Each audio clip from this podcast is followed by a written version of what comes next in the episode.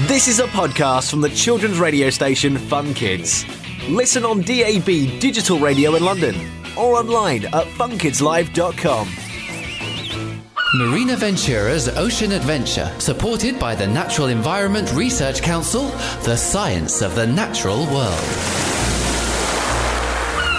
Welcome back, ocean explorers.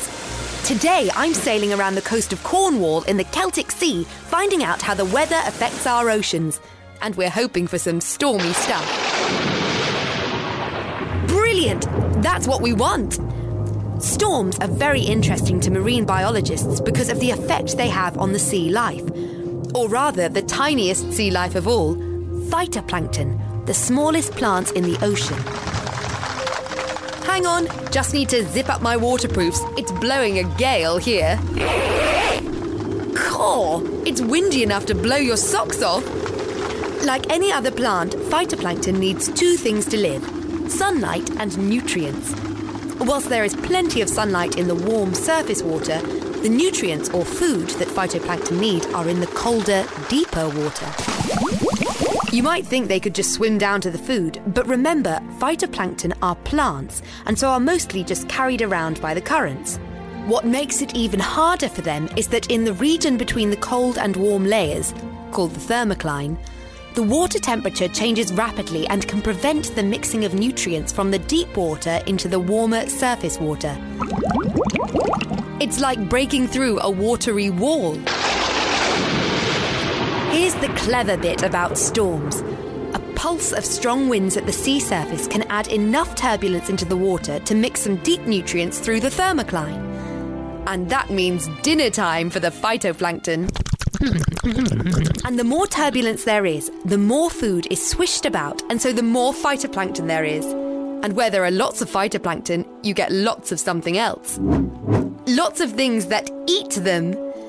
Small sea life like krill are attracted to these enormous sea buffets.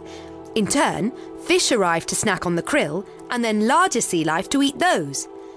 We also benefit from more fish swimming around in our seas, as that means more fish to eat with chips. Yum. So that's why storms can be sensational. More food all round. How cool is that?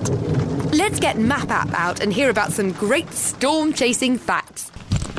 I must clear out my bag when I get back on shore. I don't remember packing all these sun hats. No use today. Ah, here it is. Hello. Wow, what a gale. Yes, but we're learning how handy the weather can be for sea life. Well, here's a great fact. You'll need to stay awake for it, though. Research at sea isn't for sleepyheads.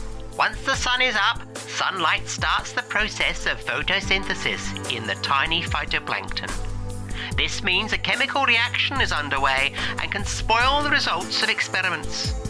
As a result, marine biologists have to get up as early as 2 o'clock in the morning to scoop up samples in the dead of night before the plankton has woken up. Amazing! Well, I'm off below deck to dry off. And that's all for today, but join us next time for more fun at sea. Toodle pip, adventurers!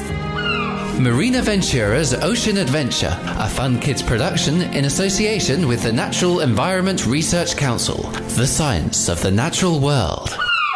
Thanks for listening to this podcast from the children's radio station Fun Kids. Listen on DAB digital radio in London or online at funkidslive.com. I'm James Stewart, and in Saving Planet Earth, I'm going to be joined by some of the world's top scientists to introduce you to some of the weird and wonderful ideas being trialled to try and save our planet. Led, of course, by your questions. Hi, James. I know that climate change is affecting our oceans. Is there anything that's being done to look after it? And one of the solutions involves dolphin poo. This is Saving Planet Earth, available wherever you get your podcasts.